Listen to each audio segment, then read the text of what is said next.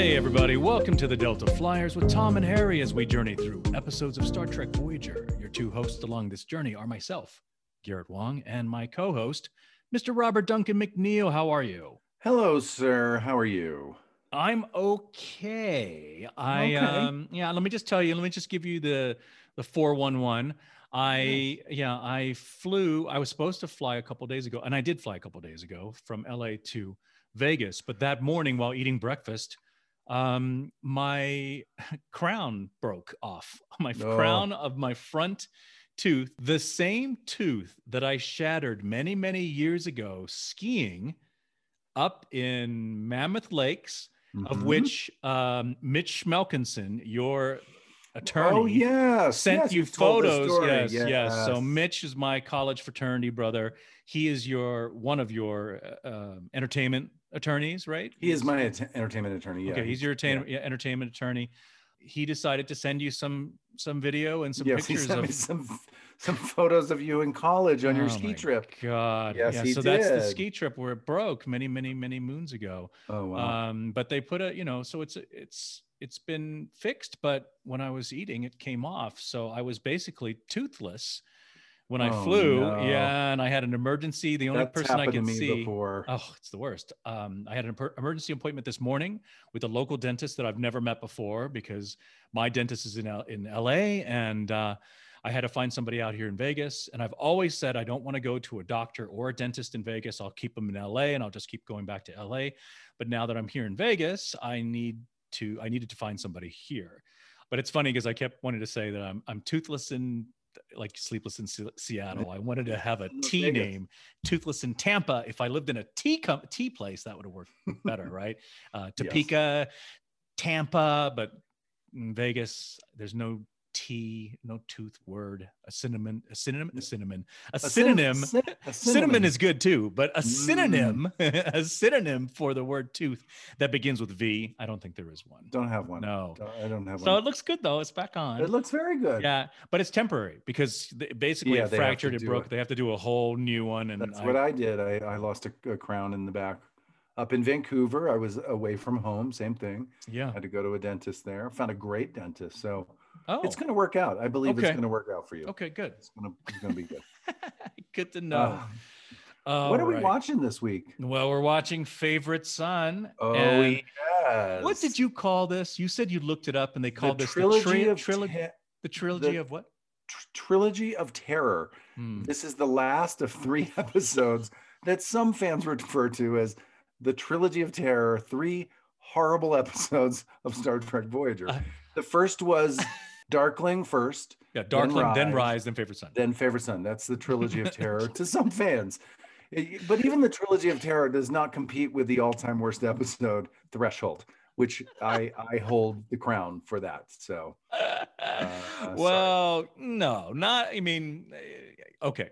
Well, I'm just gonna say this. I'm gonna say that that term, the trilogy of terror, just sounds like a ride, uh, like a horror, you know, Mhm, uh, mhm. ride at some amusement park or something. yeah, Um, and I had we're never about heard to that. finish the ride. This Yeah. is the last part of part three of our, our ride of terror.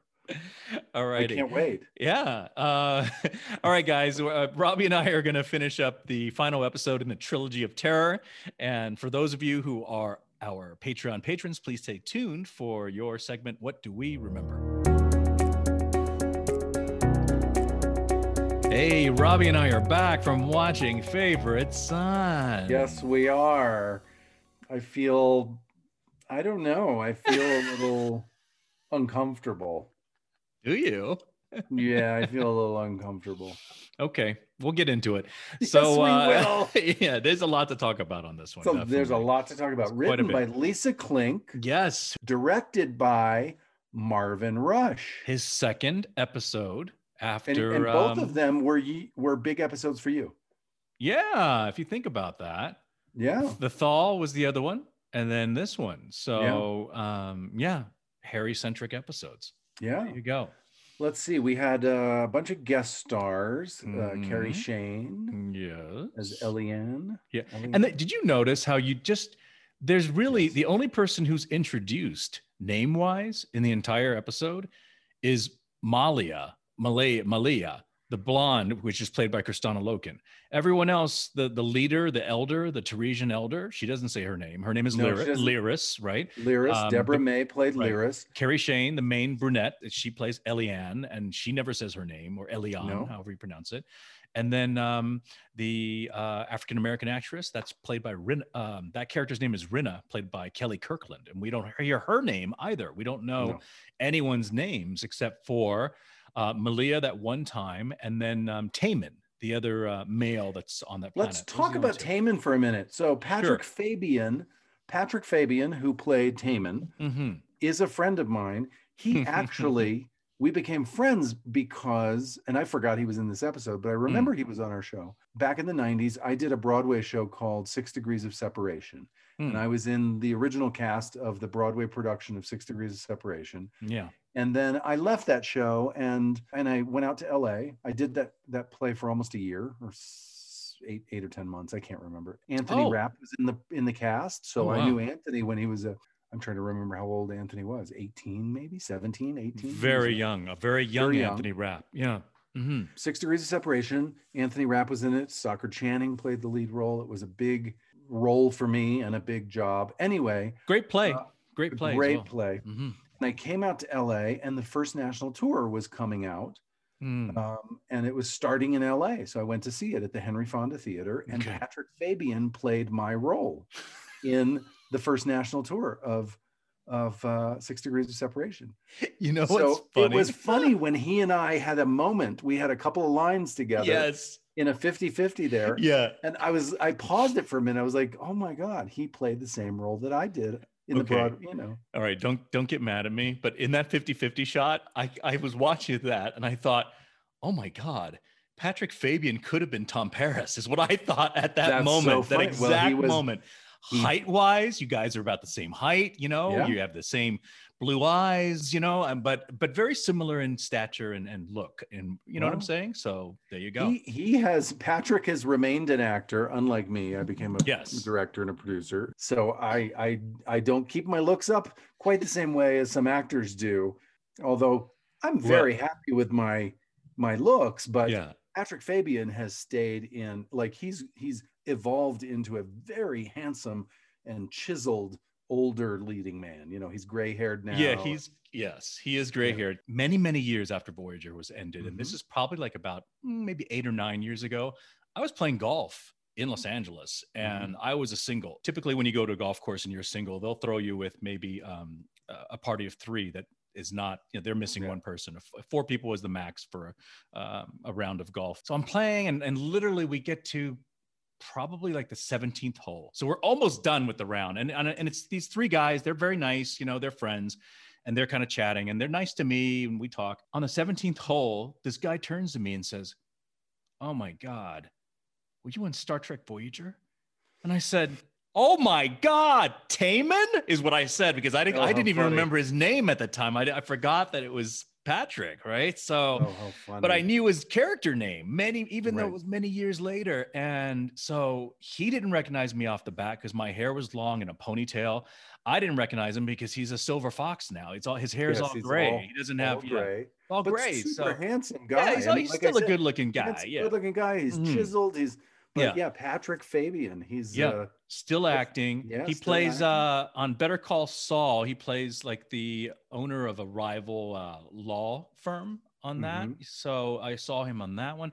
But you know, the minute I the minute I reconnected with him, I I I can't tell you how many times I kept seeing him on TV, going there he is again, and there he is again. So he works all the time. Yeah, he's working quite he's, a bit. he's very talented and hardworking, and uh, yeah, great to see Patrick in this episode. Yeah, Another thing that came up for me yeah, because as you said they did not mention uh, character names and i kept going there's so many actresses with Yes. characters that i don't know who is who so i want to know their names so i can try and track that Mhm. so i went to uh, memory alpha which Mm-hmm. is a great resource for all details of star trek Correct. to try to look at, at cast names Mm. and as I was going down, I'm like, oh, there's some other people in there that I was surprised to see. Like Mhm. Sue was listed as a cast. what? Yeah, Sue, Sue? was listed as a cast. Carrie, our uh, one of our regular background and Yes. Do you remember Carrie? He Yes. was listed as a security officer. Steve Carnahan,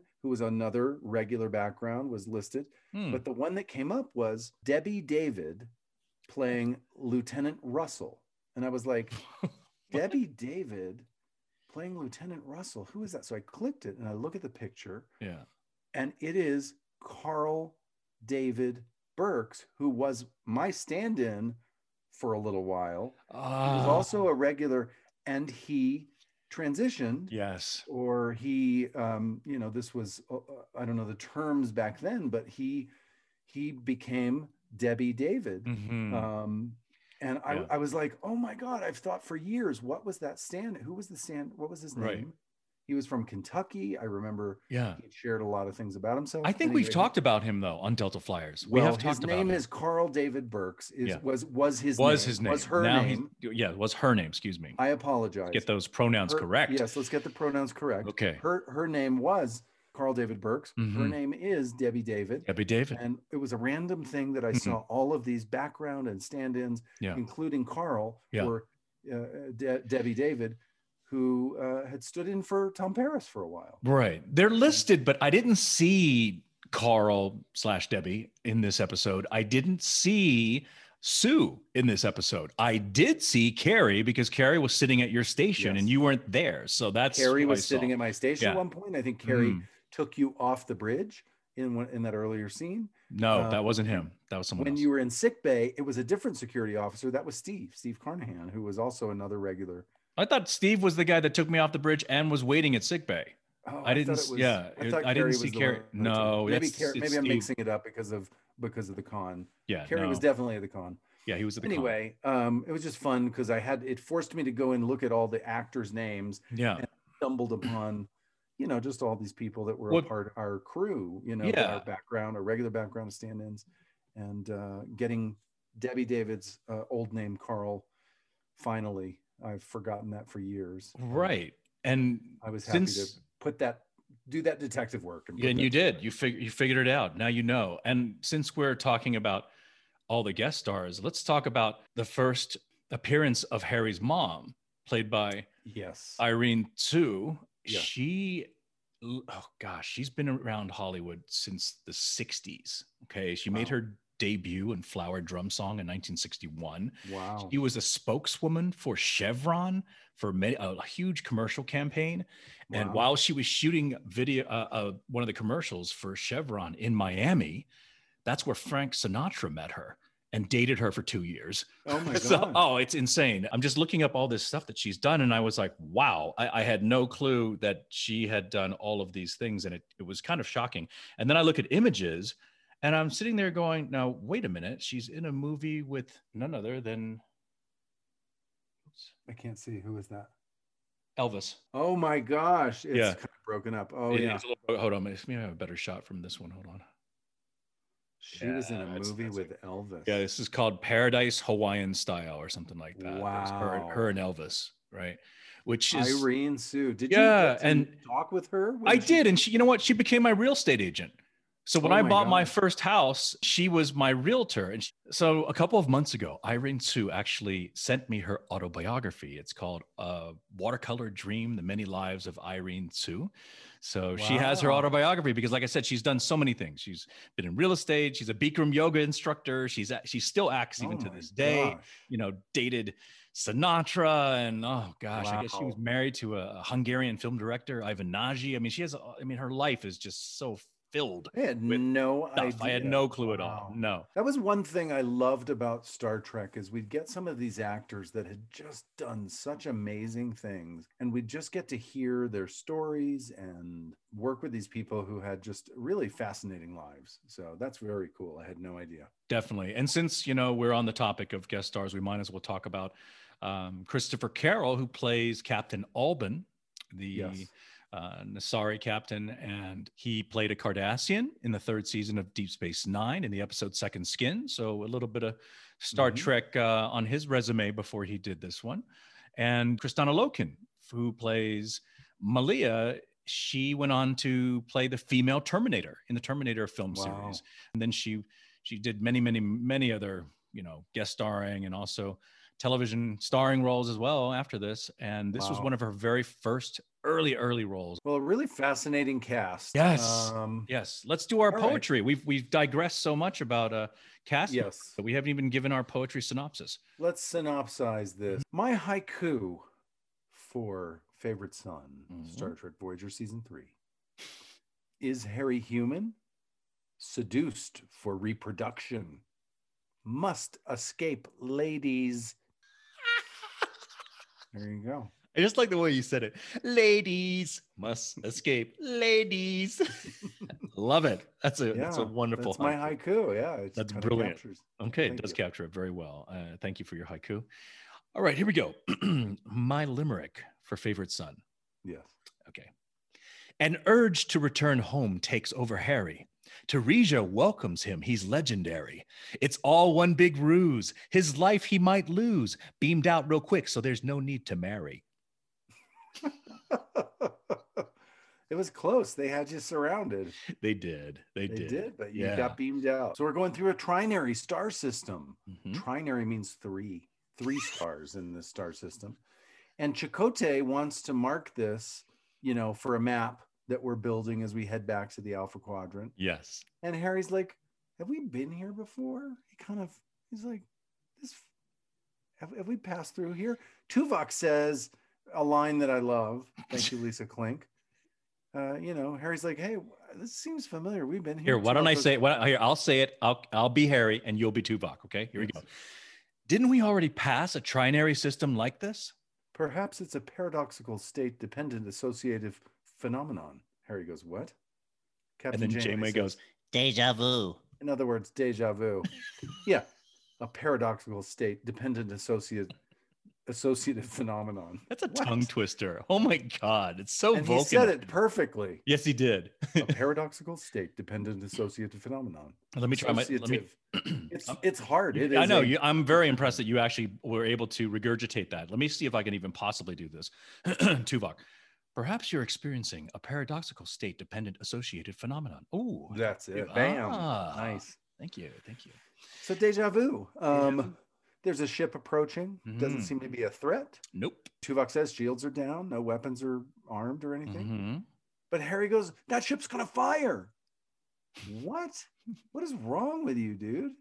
Harry transfers the weapon systems to his station, and he fires at this ship who was not a threat at all. No, no. And I might I must add at this point that we are introduced to this captain and he says, "Hello, I am Alban. Uh, I'm captain of the Narada."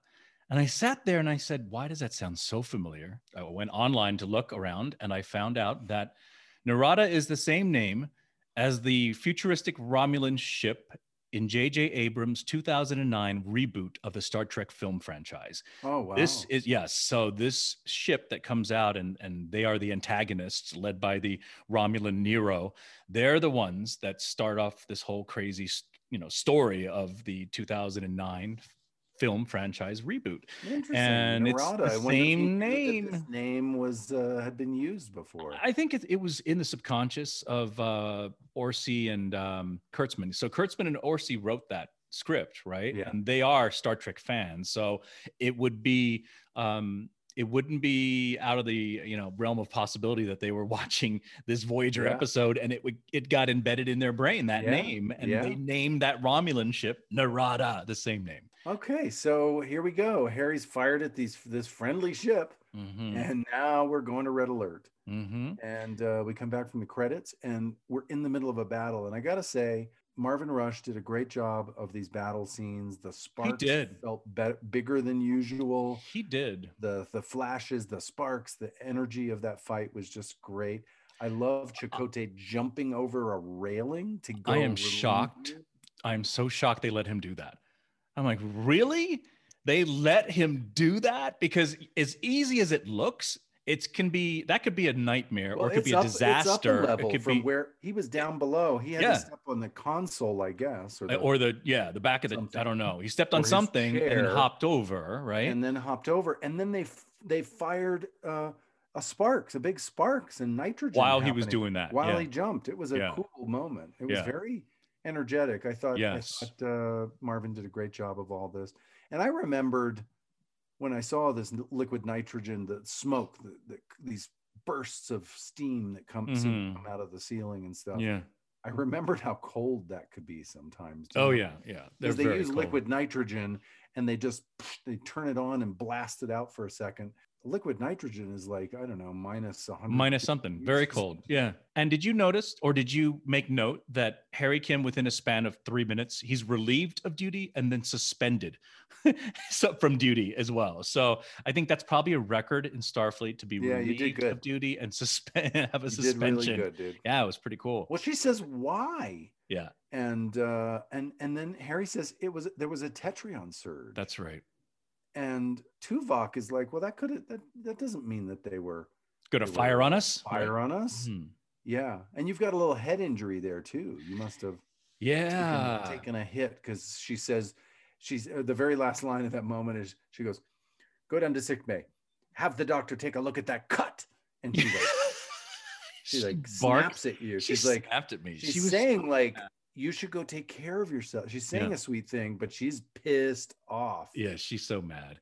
She's Yeah. I mean, the look that she gave me um when I took over control and started fi- firing on them, that first look that she gives me before Yeah. Chakotay, before I'm relieved of duty, is the look of death. It literally is the look of death. Like, what the heck are you doing? We go down to sick bay. Oh, uh, Alana- before you jump into that, um, Yeah. but, uh, you- there is while this is whole ha- this is happening, there is that quick jump to engineering where the plasma conduit explodes. That happens Yes. before Harry leaves for sick bay. So um, B'Elanna's injured. Um, we see her, yeah, right? we see her Yeah. take a hit, Mhm. big sparks and liquid nitrogen, and she drops down below frame. Yes. When we uh when when Harry's relieved and and leaves the bridge, we go down to sick bay and B'Elanna looks bad. Sure, she is a mess. Mm. Plasma burns all over her face and Mhm. her neck, hands, and and she's unconscious and almost dies. and and, Harry's. uh, Yeah, upset. they find they finally bring her back. Mhm. and um, and then Kes goes over. Kes and the doctor work on on B'Elanna, bring her back.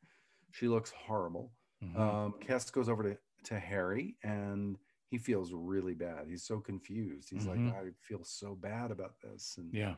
and Kes uses this cool handheld tool on you to a- scan it's or a- something. Dermal regenerator. Dermal regenerator, but she's using that thing, and we didn't normally do VisFX kind of lasers, but they did on Yeah, that. they did on that one. Yeah. Usually it was just a light. It was a prop with a light or something. Right, That was kind of cool. Well, the note I, I the note I wrote down here was that Kes touches Harry's face so gently, like when he, you know, when she's trying to, she kind of Yeah. touches his chin, and I kept thinking, huh. Why didn't Kes and Harry hook up? Why why wasn't that a couple? Because she's no longer with Neelix You had longer. plenty of hookups in this I episode. I think you should not get so greedy because you had lots of Uh, okay, of okay. There's a my note is that there's that very gentle touch that she has. She's very good nice. bedside manner, and. Yeah, and gentle with everybody. and I'm done getting treated, and I walk out, and there we have the guard waiting for me. That's yeah. Steve. Steve is waiting for me, and I just want to say, by the way, that Steve did a pretty good no- a job of nonverbal acting when he had to Yeah. take me um, to sick bay. He had, when he had to escort me to sick bay, he gave me that because I gave him that look, like really. And then he gave me that look back, which was like, sorry. He gave me that look, which was great because typically with background actors, they don't have that extra Yeah, oomph, yeah, yeah. the extra zhuzh in their acting, right? but he put it in there. So I want to compliment uh, Steve for getting the job done. Um, we find Harry sleeping, resting after he's had some dermal regeneration, and uh, he's in his in his room, and then he starts to have a dream. And I just had to, I made a note that I thought Marvin did a great job of this dream with the camera floating and moving and the wide lenses. I thought it was very, it was very smart choices all around. That is my note as well. Towards the end, I said every dream sequence that Marvin shot looked great. Yep. Um, my question to you was how do they change the effect of the voice in the dream sequence where it sounds more, I don't know, echoey or whatever they're doing? What is that? I mean, what are they doing? that would be in the mix. That would be Okay. after, just in in the in the mixing stage. So, So, not- in post production at some point, yeah all right? post production they would add some reverb or some some something to that okay. yeah so this is in this dream this is where your mom appears Yeah. and at first uh uh she was talking and and I looked at the it was over the back of your head. I thought it was you for a minute, and I'm like, God, he looks so young. And then it cut around, and it was a kid Yeah. With what looked like Harry. chicken pox to Yeah. me. The Mendakan pox is Yeah, the is Men- referred to later. Or Mendakan Yeah. pox, Mhm. and they're rare. And I guess you had had them. Harry had had them before, yeah. and they were recurring, and that's very strange. Yes. Uh, we find that out in sick bay. later. By the way, that young kid that they cast to be me looks nothing like me as a kid. I know. I thought the same thing. It, it didn't bother me though. It was a dream. Like I, Uh, I it all no. none of it bothered me. I thought it was very cool. It bothered me. I'm so sorry to if you are the kid that played me as young and you're listening to this. Oh, by the way, can I just please share you this? This story is very funny. Um, I was in LA probably three days ago, and I ordered um, DoorDash or something like that. Right. And so as I as the delivery guy comes up and he hands me the food, I go, "Thank you so much." So I'm walking away, and the guy goes, "Wait a minute, you Harry Kim on Voyager?" And I was like, "Yeah." Well, why? and I've got I'm wearing a mask. He's wearing a mask. He goes, "I came this close to being your stand-in," Oh wow. And I was That's like- funny. and I went, and I looked at him. I went, "Wait a minute, is your name Mike?" And he goes, "Like." You remember my name after two and a half decades for the guy who almost, and I do remember Jerry Fleck said, Garrett, can you come into the set? Can you come in the set? We've got a couple of guys, or I thought it was three guys, but Right. Mike and Mike, Mike said it was two. And I want you to take a look and stand next to these guys. We want to we want to see you know who we want to pick as your new stand-in. And um, he didn't get it. It was the other guy that got it. You know. so, Oh. but still, after all this time, uh, and how random is that? The one food delivery guy happens to be the guy that almost was my stand-in. That was just absolutely nuts. Yeah. All right, back to the dream. So I, I have Mendakan pox, and then all of a sudden, Harry wakes up from this nightmare. Oh, and the best part of that dream is my mother suspends me at the end of the dream, I'm dream, right? suspending you from duty, and you Yeah. go, mom, Huh? Yeah. mom. mom. Um, which is exactly how I say mom to my mom. Yeah. And then um, I wake up and I wake up and I go to this, I go to this bathroom area, right? Where you see Yeah. this cool. I remember filming this thinking, this is the coolest sink. And I kept thinking, I want to design a sink like this for my Yeah, own it was a- home. it was yeah, a it was cool really sink. cool. The lights came on automatically. The Pull it out, the water comes out, super cool. Um, and that's Yeah. when I see the big rash in the mirror, which really looks like a trill marking. You know what I'm saying? did, looks very very trill like. Yeah. Yeah. So you go down to sick bay, Mhm. and that's where uh, you've got this rash, and the doctor tells you it's Mendakan pox, and it's rare, and that that uh, it's strange that it would be recurring. Mhm. Um, and he also explains, well, you explain the dream, and he says, well, maybe the dream is coming from these Mendakan pox that it's upsetting your system somehow. He goes, but that's unusual. Like usually dreams don't aren't connected. I've never seen it connected really to you know physical illness like that, but Yeah. maybe. and Harry's concerned that there might be psychological effects. So he's asking Yeah. the doctor, um, "Is this possible?" Uh, and the doctor says he didn't see anything, but he'll run a closer analysis. And that's when Torres wakes up. Torres wakes up. She's regaining conscious. And Mm. by the way, she wakes up. Last time we saw her, she looked like uh, the Walking Dead. Like her face was burned, her hair's a mess. She's a disaster. And then she wakes up and she's kind of got this rested smile. Her hair is perfect. She looks like she just went through like a makeover works. It was unbelievable. so she went from zombie Torres to waking up in a bed and breakfast. Yes. is essentially what happens. Yes, she's And- very and sore. She's very sore. She's still. sore and tired. You guys talk. She says that you're cute. She kind of flirts with you. I know. See, she says. She calls you like a speckled targ. Well, she said, well, first of She all, says- she says, what happened to your face? Which is kind of a funny line, you know? And then she's like, well, it's kind of cute. Makes you look like a, t- a speckled targ. That's a Yeah. flirtation, I think. yes. And she gives me another nickname when she leaves, when I leave. See you later, Spot. Yes. Yes. I got, I got later, Spot. Starfleet and I got Spot. I got two S nicknames from Torres, whereas you have zero, sir. I have zero. Tom Paris has zero No, she was definitely flirting with you. In Thank this. you. I- yeah. Okay. All right. It could have been because I noticed as you were talking to her, your hair was very poofy. Oh my gosh. It Okay, you we've been talking- Big hair. Can I just say we've been talking? Yes, hair. we've been talking about the trilogy of terror. This is the trilogy of big hair episodes. Like every one of these three episodes, Harry's Yeah. hair has been extra poofy, It was very big. extra volume, um, voluminous, voluminous, voluminous. voluminous, voluminous hair. Yeah, it's a cl- it's a cute scene. It's a really cute, Cute scene. scene. Harry feels horrible. He goes off to the captain's uh, office. He goes to the ready room. He Mm, walks in, and you basically confess. You take full responsibility, yes. and it's like super formal. And you come in. Mhm. It's like Captain, sir. Yeah. "Ah, it's my fault. I mean, that's not your line, but it was that was the attitude. It was like, Captain, sir, I take responsibility. No, It's I, my fault. I will like your take all the responsibility that there is. Just me. No, I like your lines Like- better. Captain, sir, it's my fault. That's it. Just ending it there. Yeah.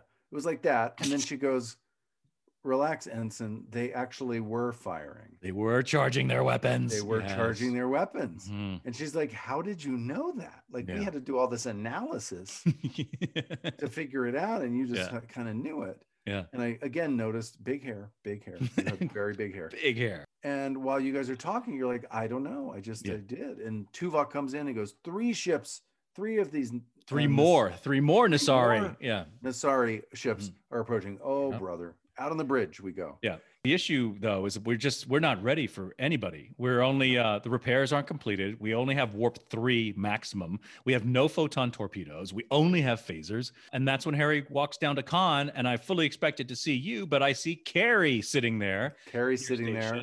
Yeah, we can't outrun them because the ship's not back ready. And so we can't outrun them. But Harry goes, I know where we can go. And he Mhm. goes down to this, he he pulls up the star chart. Yeah. conn. Yep. Cari's there. I don't Yeah. know what Tom's doing. Yeah, what are you doing? And he figures out a place to go. And he says, We'll be safe over by this planet. We'll be Yeah, let's go to this star system over here. Yeah. Yep. He's like, I'm sure of it. And because he was right before, now they're like, and and in Tuvok even says, I don't think it would be wise for us to confront them. We probably should, instead of staying here and fighting, we should do what Harry's suggesting. So uh, you're back at your station, hmm and uh, we see that we are near this this planet. Yeah. And Janeway says, We're gonna make her stand here. And then Harry goes, Taresia, Taresia? See now, this is very important. There's two pronunciations of this. Um, there's Taresia, Taresia? Taresia, and Taresia. Taresia. There's some people who that pronounce the S and pull it out longer, and there's some people That's who right. don't. Taresia so you're either or Teres- Taresia? Taresians or Taresians. So there's two different pronunciations. All right, I'm going to go with Taresia. Okay. So Taresia. Taresia, like Harry says that he knows it. It's on He the from it's from the dream. He Yeah. says, and we did see that in his dream. We see Yeah. that it's the same planet. right. Which, by the way, I love what Visifex did with his planet.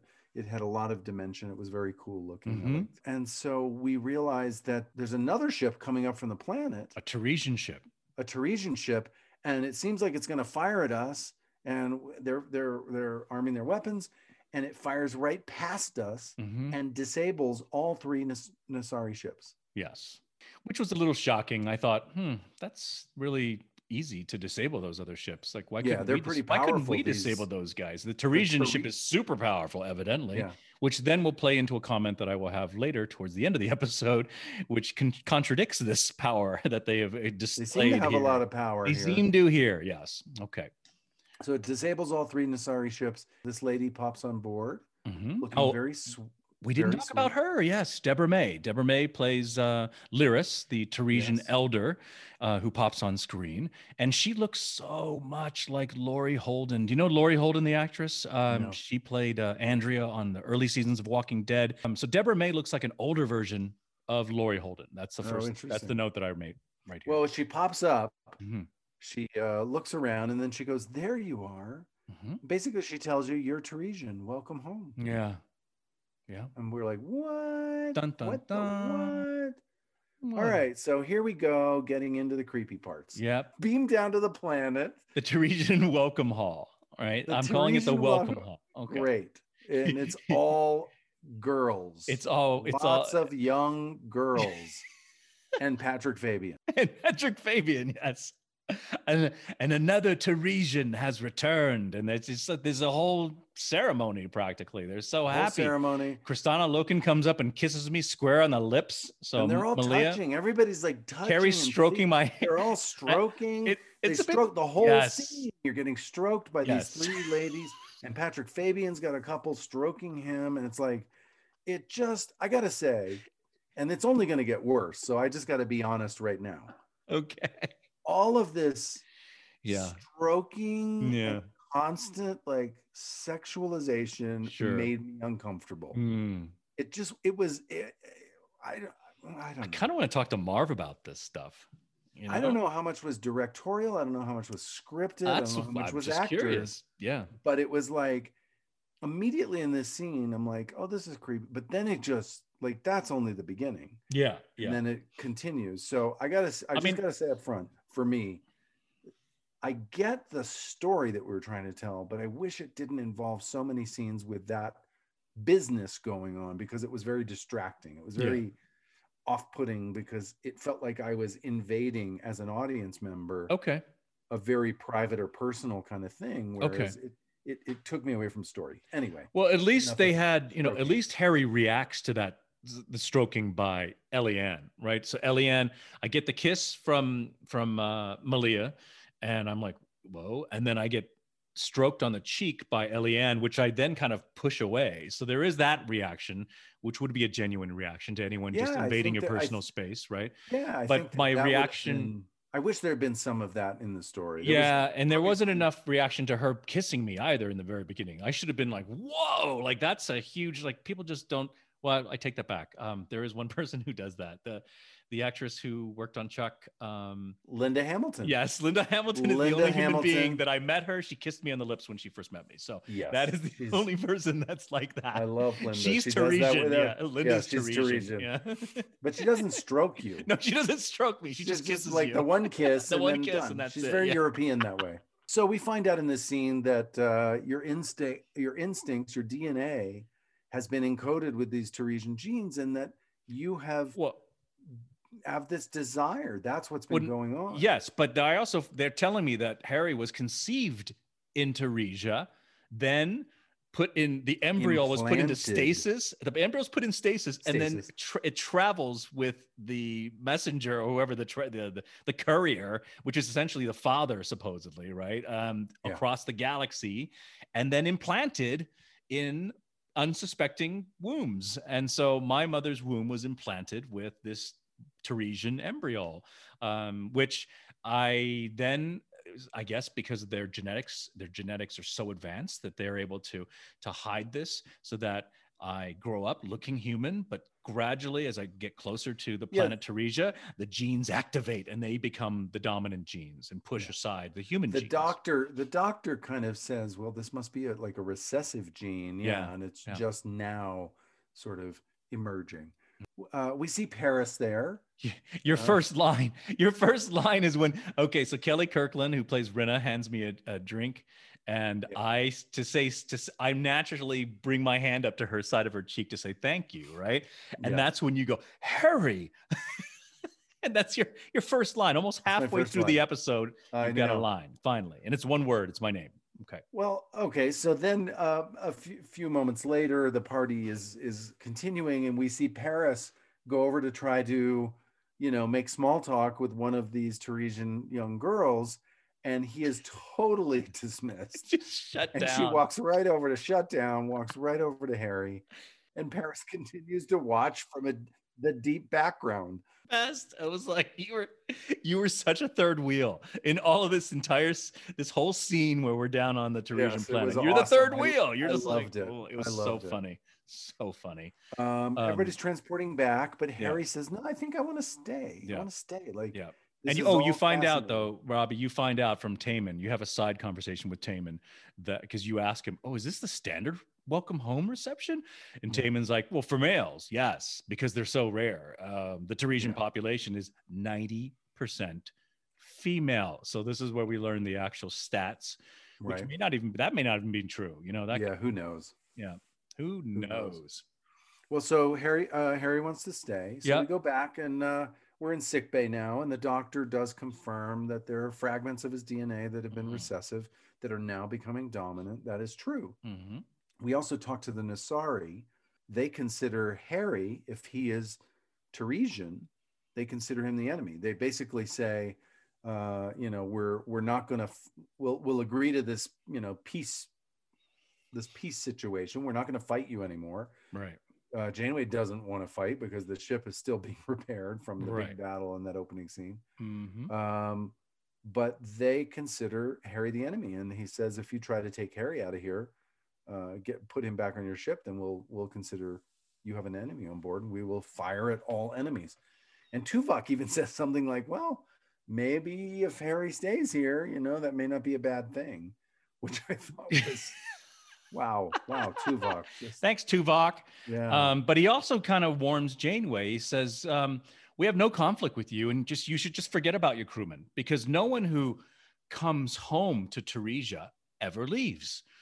They just head back to." So this is Yeah. literally this warning, sort of like done. You know, this mysterious kind of dark side of the Taresians starts to come out from this story from Albin, the Nasari captain.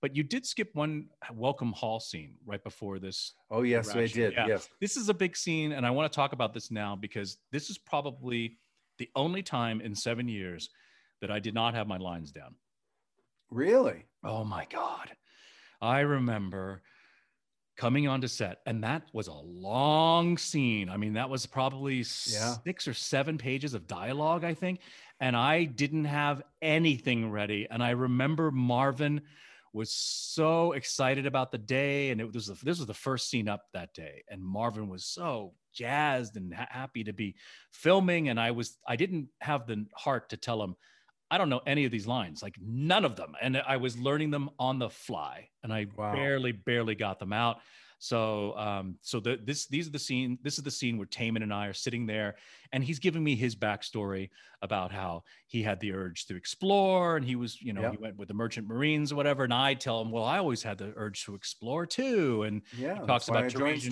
right Taresian traits of says music and yeah, Yeah. Taresian traits may come out like music, and you go, well, that makes sense. I play Right. clarinet, so it's all making sense. yes and They Ke- try to give you a mood enhancer. Well, that this is what I wrote down. She so Kelli Kirkland, so Rinna and Kristanna Loken, who plays, and I don't know why Kristanna has an S at the, in her name on the credits. Kristanna S Loken. You usually add a middle name or a middle initial when you have a very common name like Bob yeah, Smith, right?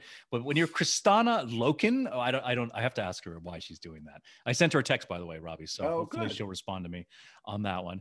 But they enter, those two enter with what looks like a doorstop.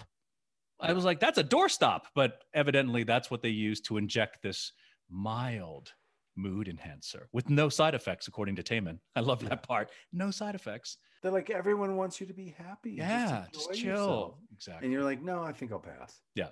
We also learned in the scene that you were a miracle child, that your parents tried a long time to have a child. And, Right.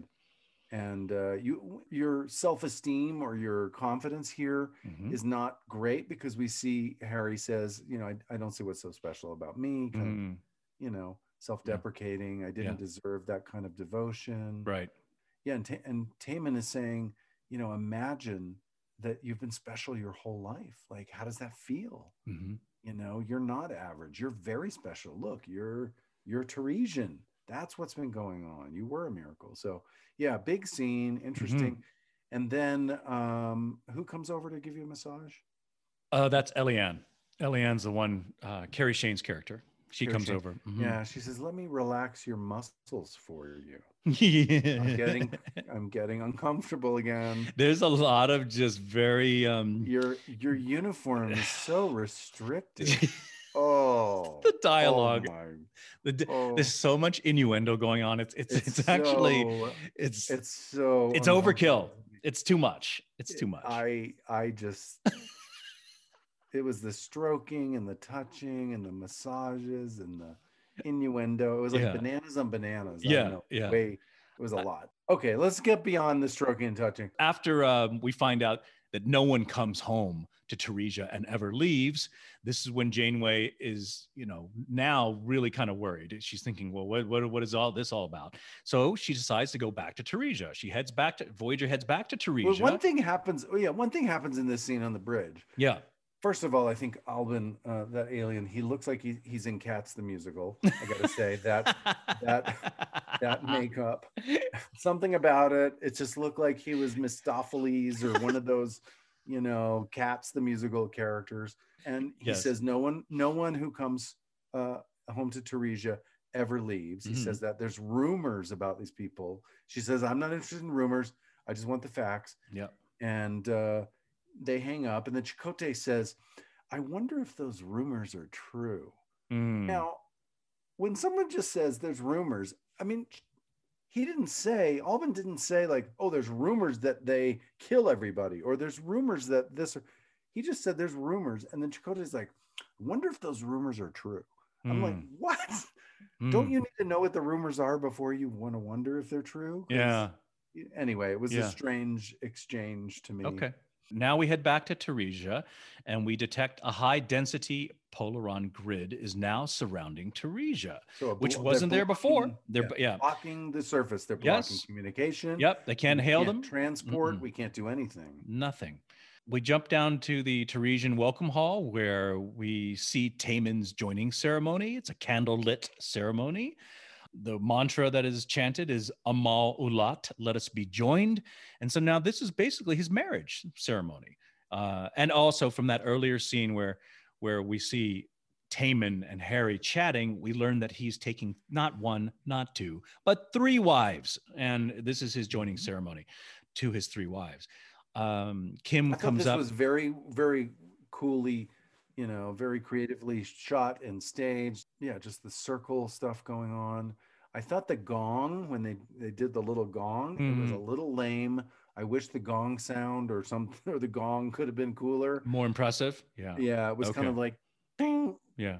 bling, bling, bling, bling. I don't know. It was not much of a It's like it- ceremony, and then blink.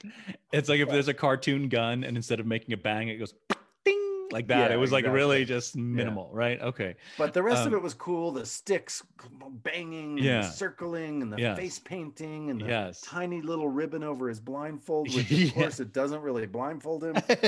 It's, it was like a ribbon. It was like a tiny, skinny blindfold. yes. So Harry, um, after the ceremony is over, he walks over to Eliann and he asks her, "Hey, why did they tie him up like that?" And she says it's tradition, you know. And then she so then she says, "Do you find it exciting?" And this is where it got uncomfortable for me, and I'm because it's very it's, it's so much innuendo, like, and I'm, I'm like, "What? well, I didn't think of it that way. a little bit of uh, tying people up there. Um, so yeah, a little bondage action. It was very, um, yeah, it was like, what? I can't believe those lines are in there, but they were in there. Well, I think a lot of these lines, you know, could be played a lot of different ways. They and could I be. just think, Yeah. I just think not not that I'm saying how they should have or could have would have been played, but Hmm.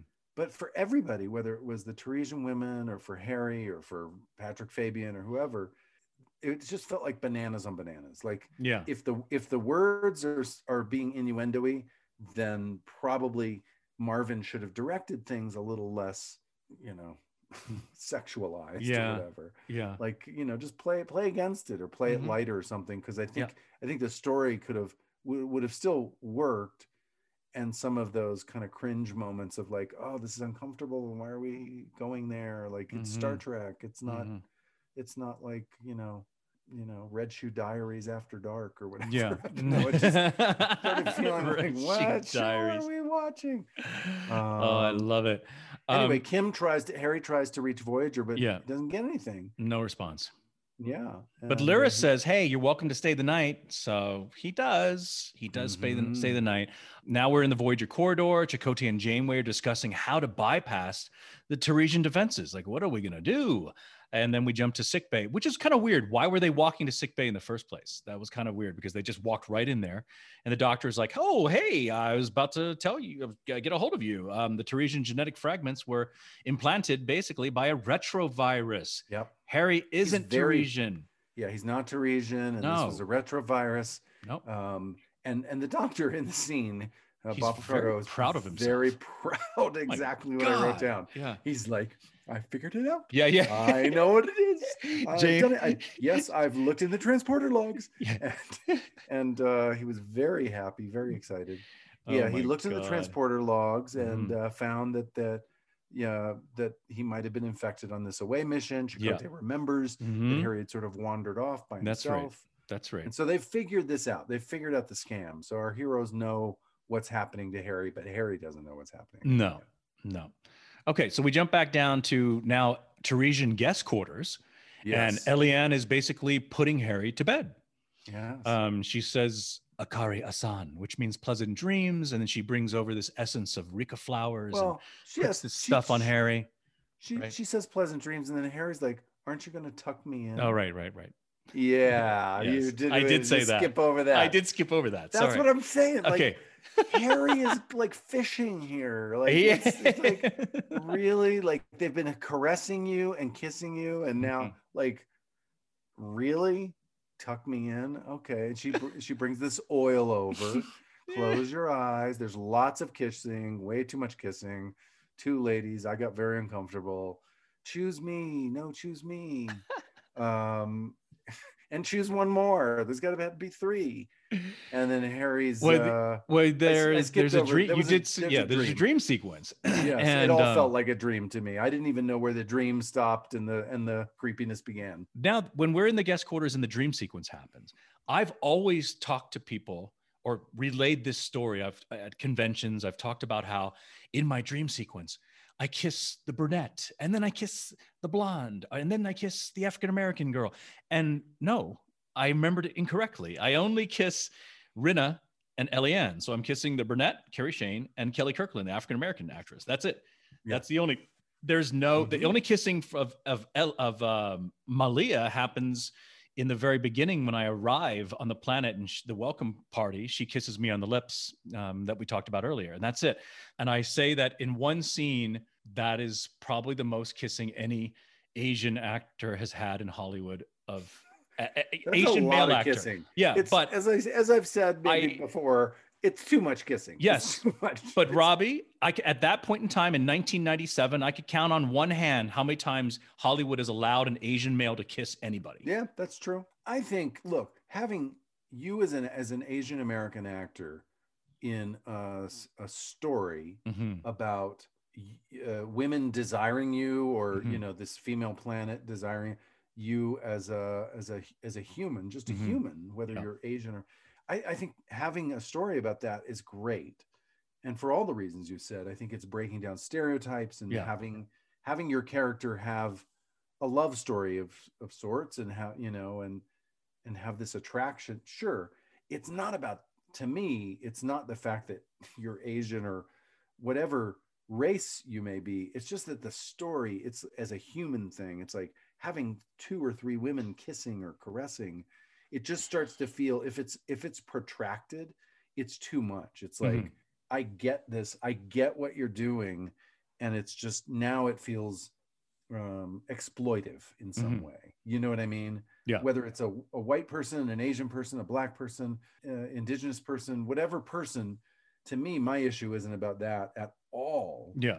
there's actually great value in the fact that it's about harry i think so Mhm. that's wonderful you're right and i appreciate you bringing that up Yeah. but the, the the part that i struggle with as i watched this episode was it's just it's too cringeworthy that that these moments go on and on sort of exploitively like Mhm. the caressing and the kissing I remembered this scene incorrectly. I thought all three ladies were in it and it was just two. but that's the thing it's like literally literally saying like oh i thought i was kissing three women and not two it's like dude Okay, okay, it's fine. uncomfortable I, I, I hear you. like- I hear you. And, and but my my point is that yes, it's overkill, but the the um the desert that has been Yeah. Asian actors That- with any that. females, it's been a desert in Hollywood. So having this overkill was fine in my books because Asian guys need that image to be to show Yeah. people that they can be And masculine from that as well. perspective, I be- hear you. Yeah, I hear you. I just don't know if overkill is the solution to, to that problem. right. I, I hear That's you. what I would say is like, does overkill really help the cause? Is Right. that like putting an admirable, you know, like normalizing spin on it? Or is Right. it just another hurdle for people to go away? I hear you. Yep. I don't know. It's to me that that was my biggest issue in this was the physicality and the over sexualizing because I get that there's a planet where they need to bring in men to reproduce, but Mhm. does it need to be a planet that it feels like an orgy and you know that's just there to satisfy male needs like Mhm. that that doesn't it, i don't think that was necessary I hear your point. And now the interesting note here I'm going to share with everybody is that the entire seven days of filming this episode, it was just the guest star gals and myself, pretty much. But on the day that we had the kissing, because all, all the kissing scenes were scheduled for the same day, all three boyfriends of these three actresses showed up. They all Oh, showed up on they set. did. They all showed up on set and they were all there watching while we were filming the kissing scenes. And I thought, this is hilarious. This is the only day that they show up. Well, that's what I mean. The reason they showed up is because they probably heard from their girlfriends or partners that this was a oh, you know, extremely sexualized, you know, group kissing scene or whatever. Mm-hmm. I remember once directing an episode of of Girlfriend's Guide to Divorce, and there was a scene where one of the characters goes to this sort of wild party where everybody takes MDMA and they start Mm. sort of there's a lot of um Stroking. yeah everybody starts kissing everybody and Yeah. and uh we had hired some people who had agreed to to as background people to do like to have a, a woman kind of kissing one man and then turning to another and kissing and when we got there she was just like i don't want to kiss two people like i don't i don't feel Mm. comfortable i i know i said i did Yeah. and so I changed it. I was like, you know what? We can tell this story without you having to do that. And so I had her, she she agreed to kiss one of them and then sort of just embrace the other one. And you yeah. know, so we told the story of, oh, there was these people who were using drugs and and becoming very loose sexually. Yeah. That was the story we needed to tell, but I wanted the actors to feel comfortable and I didn't feel like I needed to exploit these background actors in any way. Mhm. I guess I just feel like this one t- needed much more delicate kind of touch in all areas because it was, you know, that's why the boyfriend showed up. like, why do you think they showed up, dude? Because they're not comfortable. Because everybody's kind of like knows Uh. But whatever. yeah. Okay. I, I get it. I get it. I get it. Okay. All right. So anyway, so there's this kissing. Yeah. You know, this is the big moment where, yes, you got to kiss the two women, and they say Mm-hmm. you need pick a third, and please choose me. Yeah. Well, no, And- wait. You, I wake up though. I'm kissing them in the dream, and I wake up, and they're next to me, which is very Yes. odd. This is when Harry Yes. first realizes there's something afoot. There's something very, very strange here. Why are they in my bed like this? They're trying to convince him to stay. They need to. You need to select me as a wife, and no, select both of us as a wife. Then you only need to find one more wife. Yeah. And then you know, as I'm going, trying to get like, out of no, there, I'm not into I'm not this." into they this. start getting angry. they do get angry. Yeah. And They as say I'm, you have a responsibility to Taresia. Like they're now they're kind of scolding you a bit. Yes, So yes. clearly, The only Yeah. thing that's unclear is when when Rinna, Kelli Kirkland's character, comes up and gives me that that kiss, and I'm not really responsive to it, you know. Yeah. And then I sort of like get into it. There needs to be I don't know how you're supposed to show it because there is that one moment where Harry basically realizes I'm getting away, I'm getting away, and then he th- he feels oh my gosh, I need to do something to distract them, you know. And so let me play along with their game. yeah. So there's nothing- along. Right, but there's Yeah. no image, there's no shot of me showing the recognition. I- guess it's just it's implied, so everyone knows that I'm playing along now. I don't more or think less? people are supposed to know. I think I to me in the story, it's supposed to feel like, oh God, no, Harry's gonna. He's gonna. Agree- Okay, okay. So they're not to supposed to. this. know. Okay, So he seems to So- agree, but then as soon as you start tying, tying them her up. Yeah, we know that that's not normal Harry. right. And we, And- we, you know, as an audience, I think we realize, oh, this is part of his plan. He's pretending to be into this. It's like, come on, you Mhm. know, Yes. didn't you, didn't you, you know, want to do this before? Like, Yeah. let me tie you up. Yeah. And then, And this this scene though, remember we talked about this earlier. I said there's one scene that I felt very awkward about. It's this scene here. Because the blocking, the blocking in this was just really it was complicated. It wasn't, you know, I don't feel that it was very organic. And then and then when I had to tie them up, it was like, wait a minute, you don't have any what, where's the rope? They're like, "Oh no, you're just going to use these little mater- these little ribbons that they have, Strips. strip." Yeah. But the thing is, I, I tore that one strip apart so easily. And then I'm going to tie her up with that same strip that mm. I, I just pulled apart like it was tissue paper. How's Yeah. that going to work? So there was a little, some holes in the script here. Like there wasn't really any real rope around per se. You know what I'm No. saying? For me to use. So that's why the blocking felt weird. The, the props using this, the, the ribbon, that, that gauze or whatever that was, was very awkward to me. So I just, you know, my main recollection of this episode is that that yes, I kissed a bunch of women, but more importantly, this scene really rubbed me the wrong way in terms of it just didn't flow. It didn't flow that well. It looked It okay, but I tell you just- what, uh, there was a few things that didn't like, like, you know, once the girls start going, you know, what are you up to? Yeah. And Rinna goes to untie. Oh, she goes. This is your. This is a. f- What does she say? This is a. Uh, you're tricking us or something like You're that. you tricking know? us or something Yeah. like that. And then she goes to untie her. And knock her you out. Come up and you grab, yeah, you grab a statue or something and you knock her out. And then you're like, sorry about that. Yeah. The face I make, I'm like, "Ooh." yeah. Yeah. I just felt like it was why doesn't uh, the other girl scream? Like yeah. I felt like there were a bunch of things like the the gauze, and it Yeah. didn't feel authentic to me. Right. It didn't feel like the stakes were as authentic or real as Right. they would be.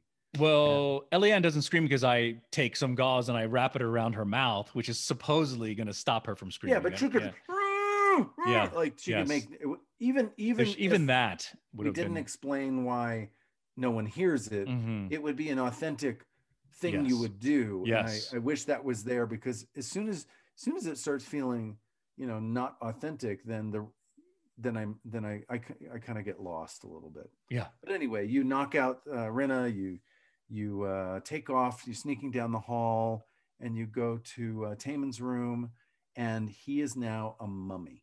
He is like he is a desiccated corpse, is what. he's a corpse. Just Taymon looks like is. he's uh, yeah, he looks like a mummy. I don't know how to Mhm. describe it. Like all of the life sucked out of him. you know what he Uh, looked like? It looked like Keith Richards from the Rolling Stones. Is Yes, what he it kind did. of He looked looked like Keith Richards. sorry, that's sorry, Keith Richards, if you're listening to this, but But Taymon's wife comes in, who he just Mhm. went Malia. wives, Mhm. Malia comes in and says things to you like, "Well, any father should be willing to sacrifice themselves for their children." right. Because my question is, what happened to him? And she's like, well, Taresians must nucleate a large number of cells to collect enough genetic material for conception. So it's not just sperm cells; it's like cells from the entire body. The entire so, body. That's why he looked like a mummy. Yeah, and, and that's when she says any father should be willing to sacrifice himself for the sake of his children, for the continuation of his race. Two Yep. more uh, Taresians enter. Harry basically hides and then throws Malia into them and runs out. Okay? Yep. We jump to the bridge. Janeway and Chakotay discuss breaking through the grid and beaming Harry aboard. They do clear the grid, but they cannot locate Harry. There's still some type of dampening field around the, the welcome hall or something. Yep. Um, that's when we jump to the Taresian welcome hall. Um, they're surrounding me. I do find one way out, but that is where Patty Tallman comes in and knocks me on my bum with her stick. Basically, now the women are surrounding you. You've got a, a bit of a fight sequence. You've got Yeah. a floor floor fight with one Yeah. of them. Was that was that Patty Tallman? You were That was Patty floor? Tallman. Yeah, I'm Yeah, wrestling with the the floor. Yeah. floor fight with Patty Tallman. Mhm. Then two of them grab you, some more come in. You like upchuck those guys and Yeah. sm- smack them in the face, knock two ladies out. I, I'm not happy that I'm beating people, women down. I'm, I'm not happy about that, but that's what I do to get out of there. You know, You have to. They're they're to. surrounding you and they're, they're, gonna, kill me. They're gonna kill you. Yeah. You you know that. You're gonna be the next mummy. Yeah. And just there's a cool shot overhead, just as they're kind of stepping in and starting to close in on you, you start to beam out of that shot. And uh, Yeah, that you was a, back. Yeah. That's a weird shot though, because I remember talking to to Marv about that. I was like, okay, so you're gonna be shooting this beam out sequence from above? He's like, yeah, it's gonna be really cool. It's gonna be really cool. I'm like, okay, well then do you want me to look up, I guess? And he's like, let's try that. So that's because if you see what during the beam out, I'm like, throw them off, and then I you see the shot from above, the women surrounding me, Yeah. and then I look up like that, like right up, like I'm looking up at Voyager or something. It was a little awkward. I mean, I guess it still plays Oh, I thought it you're not thinking great. about it. Yeah, But I thought it played great. but I just remember the dis- the discussion on set. I was a little Well, why are you looking out? yeah. mean, I said, why why am I doing this? Like I'm trying to find actors always trying to find their motivation. Like why are we motivated to do this? You know, please explain this to me.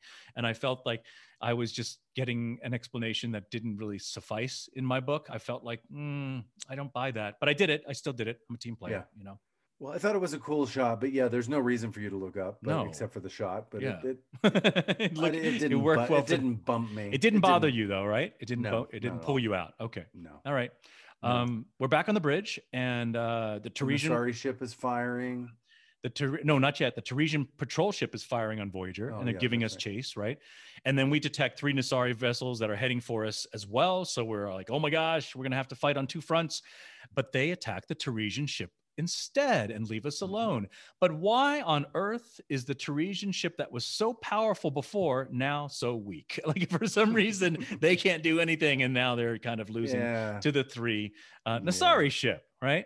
Um, we flash to the mess hall, and um, Harry is ta- telling this story to Neelix It's about the, the, Iliad, the Odyssey, right? About Yeah. Odysseus being The lured by Odysseus this siren yeah. song Mhm. story. Yep. And Yep. Neelix is into that, and, and Harry basically talks about how there was something exciting about having a new identity, being more than young Ensign Kim. And Neelix says, I, for one, am glad to have young Ensign Kim back with us. And he squeezes my cheek. He squeezes Harry cheeks and makes a small sound. And he goes, eh, something like that. And I actually I called Johnny up and I and I called him up. I said, Johnny, did you put that? Did you add that in post, like in ADR and looping? And he's like, he's like, oh no, no, I, that would have been on set for sure. I, I, definitely didn't add anything in looping, so I got that. And uh, Johnny says hi to you, by the way. Oh, so, nice. Yes. Yeah, so, I yes. like. I always like those little like Talaxian noises. Talaxiisms. He really adds a lot of cool things in there, and I love yes, that little boop, little sound in there, which was cute, right? Yeah. Um. So then I, I he leaves, and I have a conversation with you. And I basically say that uh, I say, Harry says, boy, I wish, I wish I could be more bold and confident with women like, like you. And, and then Tom, like, you want to be like me? Tom, uh, you well, might, you might have to spend some time in uh, penal colony. yeah, in penal colony. and then, but before he says that, he bites his lower lip and he says, Aww. Since I've been on Voyager, I've been trying to be more like you. And now there's a moment where, where for a split second, uh, if you're watching as an audience member, you might be thinking there's going to be a kiss between Harry and Tom. because, That's because everybody's been kissing yeah, you the whole episode. I get that. It's but not you ca- for any other reason. It's but you bite your when people when women when everyone bites their lip it's sort of a it's it's a sensual thing so you bit your lip before you say since i've been on voyager i've been trying to be more like you and hmm. you kind of look at me with very maybe it was i don't know and thinking maybe I was just thinking like, oh, that's nice that you said that, and you know, I don't know. Eh, I, I don't know, man. It looks like you give me goo goo eyes, and then it looks, and then it cuts really? to me, and it looks like I give it's you goo goo eyes. It's like I'm super charming. I, I guess, but it looks it. like I give you goo goo eyes right back. So it looks like I'm reciprocating your goo goo eyes, and and then right before before because uh, you last thing you say is since I've been in Voyager, I've been trying to be more like you. There's that really awkward moment of possible kiss between Tom and Harry, and then Harry breaks it up by saying, "Nah, you're not going to be more like me," kind of a thing. And we walk out, and you say, "You're my role model. You're reliable, hardworking, extremely punctual." did I mention polite? Did I mention polite? Yeah, right. But the punctual part, I thought, okay, that's that's a stab. Yes, that was a little jab. That's a little bit of a jab writers. from the writers who get a little extremely pat, yeah. punctual. Yes, yes. In dealing with some of my tardiness, that was yes. a little bit of a jab, which is what I wrote down. So, um, right. so you did not see a potential kiss between Tom no, and Harry. I did not. Okay. All right. I did not, Gary. It just no. it just looked like that. But you're right. This entire mm. episode was about everybody kissing, kissing, and kissing. I think it was just a theme. It was just a theme speaking in my head. Themes. Speaking of themes, I'll give you my theme. Go, yeah, go with your theme. My theme, my takeaway, my lesson from this episode was pleasure can seduce you from seeing the truth. Mm. Too much pleasure can mm. distract you from mm. seeing the truth. That was what I took away from this. Okay. There was Too a much... lot of distracting pleasure. Hmm. Yeah. All right. What'd you have? Any theme? Yeah. I mean, my theme is it's not an overall theme. It's not an overall lesson. It's a lesson that came from Kes, of all people, who we've talked about being very wise for her young age. Yeah. Kes in the early sick bay scene, when Harry goes down to get his cut fixed, yeah. um, she basically says to him, Harry, you can't undo what's been done. So that is uh, the lesson that I got from this episode, which is so true because people sometimes they worry so much about something that just happened. And you know, the truth of the matter is what's done is done. It's happened. You must you must move on. So really the lesson that I got from this episode is that conversation from Kes is that you need to accept what happened and move forward and don't dwell on the past, right? Stay present, stay present don't think about what just happened. Stay, think about yeah. what's happening now. So that's, that's my lesson. Always good to one. stay present. Well, there you go. There's our, uh, our recap and rewatch of Favorite Son. Scale of one to 10, what would you give this? You answer first. I'm going to give this a below average. I'm going to say the Trilogy of Terror is not far off for me. I'm to I'm gonna give this a four. Whoa, that's like your lowest rating of any episode. I didn't even give Threshold a four, so I'm hurt. Really? it's not. I'm telling you, it's not you. It is not you. It's a. it's a weird amalgamation of script, performance, Yeah. direction, dialogue, Mhm. just editing, I- I- like okay. all of it. Everything just keeps adding on Okay. to the problem rather This than is- like That's- blowing through. You know, making making the things that would distant that distanced me Yes. uh, were only made worse by everyone. You know, by the whole group effort. Whereas Okay. I. I think if any one part of that had changed, it would have been better. Anyway, I'm not going to give it a rating. I'm just going to say that this is my least favorite Harry centric episode. no, wow. Okay. I'm just going to say that much. I will say that pre pandemic, this is the episode that Dr. Mohamed Noor would show at Duke University um, during his Wow. spring break course. He would teach a spring break course, which lasted for basically a week for spring break. And he invited me down two years in a row where he showed this episode to his class and had me waiting in his office. And after the episode was over, he brought me into the into class and say, "And here we have the actor who was in this episode to talk about his experiences on Star Trek." And so he, being a biology professor, he talks about the genetics that it, that are talked about in this episode. So he uses this episode as a learning tool. That's very cool. Well, it's like Threshold, you know, my famous uh, well hated episode Yeah. um, is used at the. No. No, that wasn't it. First duty was used First to teach Duty. the Uh, I knew I, there was something I was a part of Yeah. that got used at the school. at the Air Force Duty, that's what it Academy. At the Air Force Academy. Yes, That's- yes. So Okay. this, you know, so this episode, um, Dr. Noor uses in, in his class, which I thought was pretty cool. cool. Yeah. So a couple years in a row, I went out there and and was the surprise guest there. Nice. Yeah. All right. Well, that's um that's our review of Favorite Son. The trilogy of terror is now over. Everyone can sigh. I have it breathe a sigh of relief right now. Okay. Join us next week when Robbie and I review before and after. And for all of our Patreon patrons, stay tuned for your bonus material. See ya.